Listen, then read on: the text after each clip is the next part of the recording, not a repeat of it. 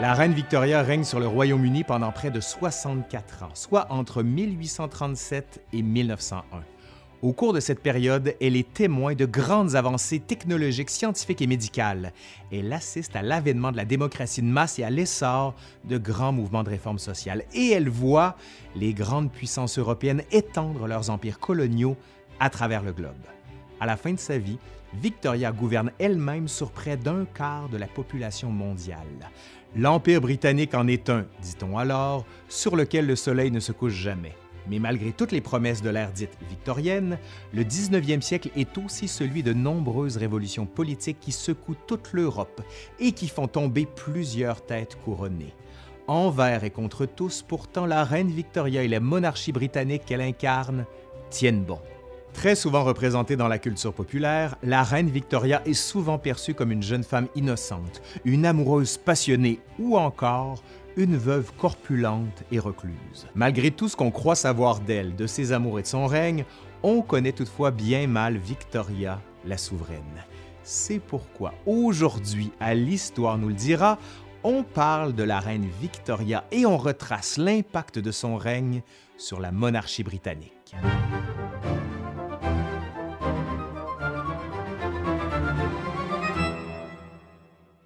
Au début du 19e siècle, la monarchie britannique est au bord de la crise. Le roi George III, au pouvoir depuis 1760, laisse paraître des signes d'instabilité mentale et est jugé inapte à régner vers 1810. C'est son fils, le prince de Galles, qui assure alors la régence.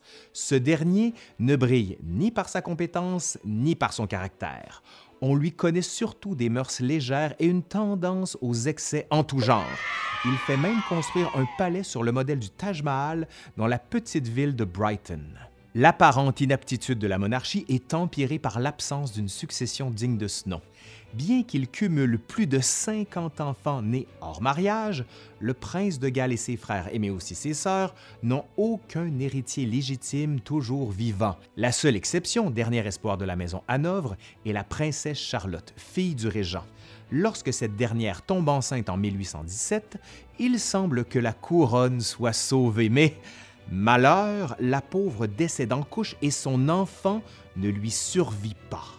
Les décès de Charlotte et de l'héritier à venir de la couronne créent une onde de choc dans la famille royale et à travers la nation. La dynastie semble au bord du gouffre et plusieurs craignent la guerre civile, voire la révolution. Pour éviter le pire et malgré leur âge avancé, la cadette a déjà la quarantaine, les princes et princesses, toujours célibataires, se lancent dans une improbable course au mariage. Finalement, c'est le quatrième fils de George III, Edward, duc de Kent, qui remporte la mise, si je puis dire. Ce dernier épouse une jeune princesse allemande et, Neuf mois plus tard, en mai 1819, la petite Alexandrina Victoria de Saxe-Cobourg, dernière représentante de la maison de Hanovre, devient la nouvelle héritière de la couronne britannique. Dès sa naissance, Victoria est donc destinée au trône. Sa mère, la duchesse de Kent, entend bien tirer profit de la situation, surtout que son nouvel époux meurt dans l'année qui suit la naissance de la jeune princesse. Avec son proche conseiller, l'ambitieux John Conroy, la duchesse met sur pied le système de Kensington, nommé pour le palais où Victoria passe ses jeunes années.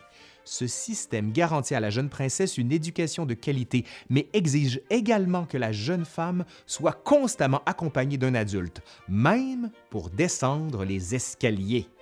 Ouais. Jusqu'à l'âge de 18 ans, Victoria ne peut même pas avoir sa propre chambre à coucher. Elle partage celle de sa mère.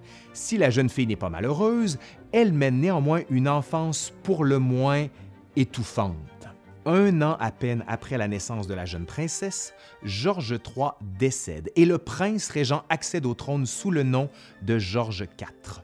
Le nouveau roi entreprend immédiatement de redorer l'image ternie de la monarchie en organisant de grandioses cérémonies.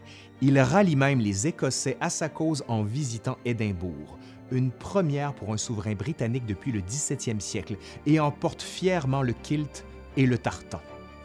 Mais les années de débauche de sa jeunesse ont rapidement raison de la santé de George IV, qui meurt en 1830 et est remplacé par son frère cadet, William IV.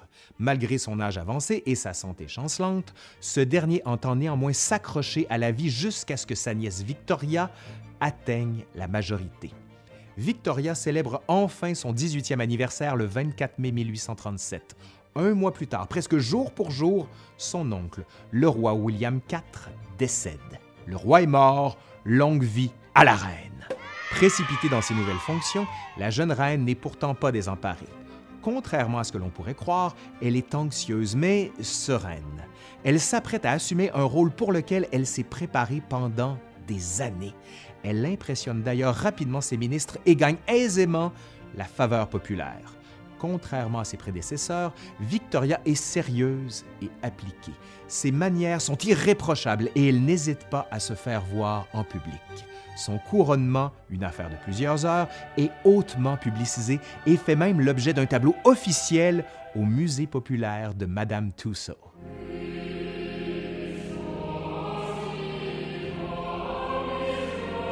Victoria devient donc reine en 1837. Pour la première fois de sa vie, elle goûte à un peu d'indépendance. Elle en profite pour se distancier de sa mère et de Conroy et pour se rapprocher du premier ministre en poste, le Whig Lord Melbourne, avec qui elle développe une relation quasi filiale. La jeune reine se dévoue à ses tâches de souveraine, mais commet quelques impairs.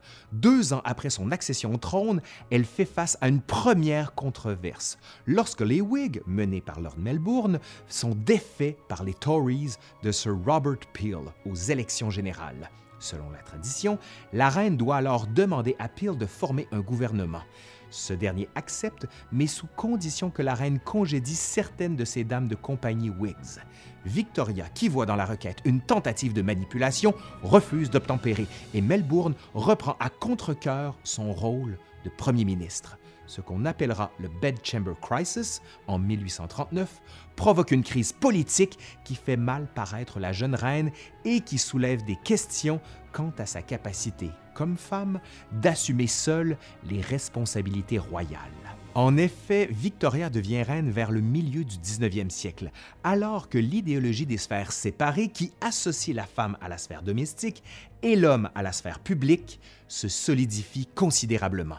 Or, la jeune reine se trouve dans une position unique. Elle exerce un pouvoir traditionnellement masculin, mais comme elle est une femme, on attend d'elle qu'elle se marie au plus vite et qu'elle produise des héritiers à la couronne. Victoria n'est d'abord pas emballée par la perspective de fonder une famille. Elle craint, à juste titre d'ailleurs, de perdre de son autonomie en se mariant et en devenant mère. Elle prend toutefois son devoir au sérieux et à contre-cœur, elle accepte de considérer quelques prétendants.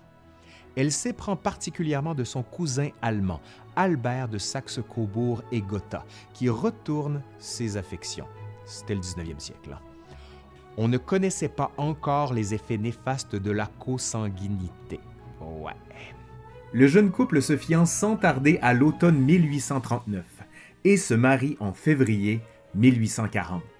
À en juger les journaux et la correspondance de la jeune reine, les époux sont certainement très heureux. N'empêche, Victoria et Albert se livrent dès le début de leur mariage à une lutte de pouvoir tant au sein de leur ménage qu'au sein de la monarchie. Victoria, contre toute attente, n'entend pas céder un iota de ses fonctions royales, et ce, même à son mari.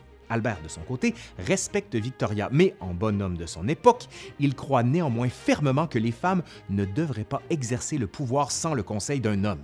La dynamique du couple change considérablement lorsque Victoria tombe enceinte. Entre 1840 et 1857, la reine porte neuf enfants. Ces grossesses sont difficiles tant sur les plans physiques psychologique. Surtout, elle la force à partager et même à déléguer plusieurs de ses responsabilités royales avec Albert, qui devient, à toute fin pratique, son secrétaire particulier. Et Albert, qui a de grandes ambitions politiques, en profite pour s'arroger de plus en plus de pouvoir et pour mousser ses nombreux projets. Il se montre par ailleurs fin politique, alors que Victoria est ouvertement Whig, Albert croit que la couronne doit se montrer apolitique et travailler avec tous les partis. À la fois réformiste et idéaliste, Albert comprend surtout que dans le contexte politique et social hautement chargé du 19e siècle, alors que les têtes couronnées sont menacées par des mouvements révolutionnaires partout sur le continent, la monarchie britannique doit se distancier de la haute aristocratie et se rapprocher plutôt de la classe moyenne qui exerce une influence économique et politique croissante. Largement sous l'influence de Albert, c'est ainsi que naît la famille royale. Grâce à une méticuleuse mise en scène, le couple présente à la face du monde un modèle de félicité domestique qui crée un sentiment d'intimité avec la bourgeoisie montante. Plutôt que de se présenter comme étant supérieurs à leur sujet, Victoria et Albert se présentent plutôt comme leurs égaux, à quelques détails près, bien sûr. Ils acquièrent par exemple une maison sur l'île Wright, Osborne House, qu'ils transforment en véritable demeure familiale plutôt qu'en palais royal. Les deux époux y partagent par ailleurs un coquet bureau. Profitant de la culture de la consommation foisonnante de leurs contemporains, ils produisent aussi une abondance de portraits et d'autres objets de consommation à leur effigie. Ces images les montrent notamment en train de jouer avec leurs enfants et en train de décorer un arbre de Noël, une tradition importée par Albert de l'Allemagne et qui se répand bientôt à travers la nation et jusque dans l'œuvre de Charles Dickens. Vous irez voir, j'ai fait une capsule complète sur Noël. Tous ces efforts de rapprochement avec le peuple britannique fonctionnent à merveille. Malgré que Victoria fasse l'objet de quelques tentatives d'assassinat, la monarchie tient bon. Alors que les couronnes tombent partout sur le continent, la reine et ce qu'elle représente gardent la cote en Grande-Bretagne. L'influence d'Albert ne se limite d'ailleurs pas au foyer royal. Véritable polymathe, à l'énergie indéfectible, Albert est partout. Il croit en une monarchie apolitique, certes, mais qui doit néanmoins être un modèle de moralité et de philanthropie. Il prône, à toute fin pratique, une influence indirecte dans la société civile plutôt qu'un pouvoir réel dans les institutions politiques. Albert organise ainsi un ménage sans précédent dans les finances de la monarchie et dans la gestion des ressources humaines de la famille royale. Il s'implique également dans une panoplie d'organisations de sociétés de comités en tout genre et soutient plusieurs projets de réforme politique et sociale. Après l'incendie de 1834, il dirige notamment les travaux de réfection du Parlement de Westminster et impose son esthétique néo-gothique. Et en 1851, il soutient la grande exposition qui se tient dans Hyde Park et qui met de l'avant les avancées industrielles, commerciales et artistiques de l'époque. Toute cette activité a toutefois un prix, la santé d'Albert toujours fragile. Après une balade sous la pluie avec son fils aîné, il tombe gravement malade et décède en 1861, à l'âge de 42 ans. L'ère albertine vient de se terminer. L'ère victorienne commence vraiment. L'image la plus commune de la reine Victoria est sans doute celle d'une petite femme endeuillée, sévère, récluse, toute de noir vêtue. Et en effet, la reine prendra beaucoup de temps pour se remettre de la perte d'Albert. Elle décrète deux ans de deuil complet pour la famille royale, suivi d'une période de demi-deuil. Elle fait aussi mouler les mains de son défunt mari et fait ériger des monuments et peindre des portraits en son honneur. Elle fait même sortir ses vêtements et ses instruments de rasage à chaque matin. Et à chaque année, à l'anniversaire de sa mort, elle réunit toute sa famille pour souligner l'événement. Endeuillée, Victoria se retire effectivement de l'espace public. Elle se réfugie la plupart du temps à Osborne House ou dans les Highlands, en compagnie d'une poignée de serviteurs et de ses enfants. C'est aussi pendant cette période qu'elle se lie d'amitié avec le Highlander John Brown. De plusieurs années son cadet, ce dernier devient le confident de la reine et peut-être même son plus proche ami. Malgré son isolement, on aurait toutefois tort de croire que la Terre cesse de tourner ou que Victoria abandonne complètement ses responsabilités. Au contraire, la reine continue son travail avec sérieux et discipline. Elle s'occupe de ses correspondances officielles, rencontre ses ministres, donne son opinion et offre ses conseils lorsqu'il le faut. Cette phase dans l'exercice du pouvoir ne dure pas non plus jusqu'à la fin du règne de Victoria. La reine vit de façon récluse pendant environ une décennie. Elle quitte son isolement en 1872. Son fils aîné, Albert Jr., dit Bertie, se remet alors d'une grave attaque de la fièvre typhoïde. Les Britanniques suivent l'affaire avec grand intérêt et sympathisent avec la famille royale. Le premier ministre libéral, William Gladstone, que Victoria n'aime pas beaucoup d'ailleurs, la convainc néanmoins de tenir un jour d'action de grâce pour souligner la guérison du jeune prince de Galles. L'événement marque le retour de la reine Victoria à la vie publique, mais annonce également un regain de popularité de la monarchie. Le timing est judicieux. La décennie suivant le décès de Albert correspond à une période particulièrement creuse pour la monarchie britannique en termes de popularité, alors que des groupes ouvertement républicains se multiplient et que le socialisme gagne du terrain. Les témoignages de l'époque montrent en fait que même dans les pires heures du règne de Victoria, les Britanniques ne sont pas vraiment antimonarchistes. Seulement, ils veulent voir leur reine. Ils estiment que c'est leur droit. Ce succès atteste peut-être du succès de la stratégie de charme d'Albert. À partir des années 1870, c'est une Victoria mature qui règne sur le Royaume-Uni. Le premier ministre Tory, Benjamin Disraeli, élu en 1874, lui accorde de plus le titre d'impératrice d'Inde en 1876, distinction qu'elle convoite par ailleurs ouvertement depuis l'abolition de la Compagnie des Indes orientales quelques 20 ans plus tôt.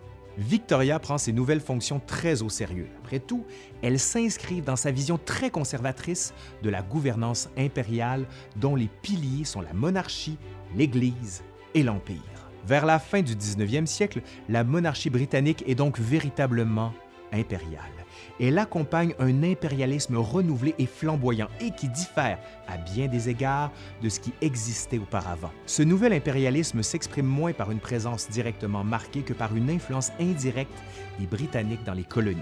Londres exerce de plus en plus le pouvoir par le biais des élites coloniales et à l'aide de symboles forts, comme les monuments érigés en l'honneur de Victoria et d'Albert, par exemple, ou comme les dizaines de décorations et d'honneurs qui sont distribués à travers les colonies. Surtout, l'Empire de la fin du 19e siècle en est un de grands pageants, comme on dit. Ces démonstrations sans précédent qui permettent aux sujets britanniques de toute origine non seulement d'assister au rituel de la monarchie, mais également d'y participer activement. Le Golden Jubilee, qui souligne en grande pompe les 50 ans de règne de Victoria en 1887, propose une nouvelle approche de la monarchie la cérémonie est non seulement publique, mais également nationale et même impériale. Et pour cause, après trois lois de réforme politique en 1832, 67 et 84, le suffrage, quoique toujours restreint aux hommes, est plus étendu que jamais. Ce simple fait transforme la nature même de l'activité parlementaire britannique, si bien que la monarchie n'a d'autre choix que de s'adapter. Les grandes manifestations symboliques, comme le pageant de 1887, sont une forme d'adaptation parmi d'autres. Elles rappellent notamment aux sujets britanniques qu'ils appartiennent au plus grand empire de l'histoire, un empire sur lequel le soleil ne se couche jamais, comme on le dit. C'est par ailleurs dans le contexte du pageant de 1887 qu'un dénommé Abdul Karim entre dans la vie de la reine Victoria. Ce dernier, originaire d'Inde, entre au service de la reine à titre de munshi. Dans ses fonctions, il agit à la fois comme interprète et comme précepteur. Sur le plan symbolique, sa présence rappelle surtout que l'Empire britannique a étendu ses tentacules à travers le globe. Dix ans plus tard, le Diamond Jubilee célèbre les 60 ans de règne de Victoria. À ce moment-là, c'est un record inégalé. Le nouveau pageant s'inscrit résolument dans la lignée du précédent. Plus encore que les célébrations de 1887, celles de 1897 sont non seulement de nature, mais également de dimension vraiment impériale. À Londres, plus de 40 000 soldats issus des colonies et des Dominions paradent. L'événement est également célébré aux quatre coins de l'Empire, où des festivités sont organisées à grands frais et en grande pompe. Mais malgré le superbe de l'événement, des cracks se font déjà sentir dans l'édifice impérial. Deux ans seulement après le pageant, la Deuxième guerre des Boers éclate en Afrique du Sud. Elle révèle les atrocités de l'impérialisme conquérant et anticipe la guerre mondiale qui viendra finalement à bout de l'ordre mondial victorien. Bien sûr, Victoria elle-même ne verra pas cette guerre. La reine vieillissante s'éteint en 1901, à l'âge vénérable de 81 ans son fils aîné prend la couronne sous le nom d'Édouard VII. C'est ainsi que se termine le 19e siècle et l'ère victorienne et s'ouvre le 20e siècle de l'ère édouardienne. Quel regard peut-on jeter sur le règne de Victoria? Son héritage est sans doute majeur, tant pour la Grande-Bretagne que pour l'Europe. En effet, au moment de sa mort, Victoria est devenue la grand-mère de l'Europe. Ses enfants et petits-enfants sont dispersés dans presque toutes les cours du continent On le voit bien dans les photos d'époque, ses descendants qui incluent le roi George V, le Kaiser William II et le tsar Nicolas II se ressemblent tous. En accord avec la vision d'Albert, Victoria a donc réussi à assurer la survie de sa dynastie à l'échelle européenne et surtout à préserver l'institution monarchique en Grande-Bretagne et à travers l'Empire. Et elle l'a fait au moyen d'une série d'adaptations successives, d'abord en prenant les traits d'une jeune reine dévouée et moralement irréprochable, puis avec Albert, en façonnant la nouvelle institution de la famille royale, qui plaît particulièrement à la classe moyenne. Enfin, dans son vieillage et malgré une décennie de quasi-absence, elle s'est transformée en matriarche stoïque et dévouée à la nation qui fait miroiter les richesses de l'Empire et les accomplissements des Britanniques à la face du monde. Au cours des quelques 60 ans de règne, la monarchie britannique a donc progressé d'un pouvoir réel, mais le plus souvent détesté, à une influence indirecte mais populaire auprès de la nation ce qui semble être une défaite s'avère en fait une démonstration de pouvoir. C'est en grande partie cette flexibilité qui permet à la monarchie britannique de se maintenir dans le temps, là où d'autres monarchies européennes ont succombé au turbulent 19e siècle. Allez, c'est fini pour aujourd'hui. Merci à Catherine Tourangeau qui a collaboré à cette vidéo. Si ça vous a plu, ben dites-le. Faites un pouce par en l'air. Faites un pouce par en l'air. Commentez, aimez, partagez. Vous savez quoi faire. Vous pouvez me suivre sur Twitter, Facebook. Bref, tout est ici. Je suis Laurent Turcot de L'Histoire nous le dira et je vous dis à la prochaine. Allez, salut, bye.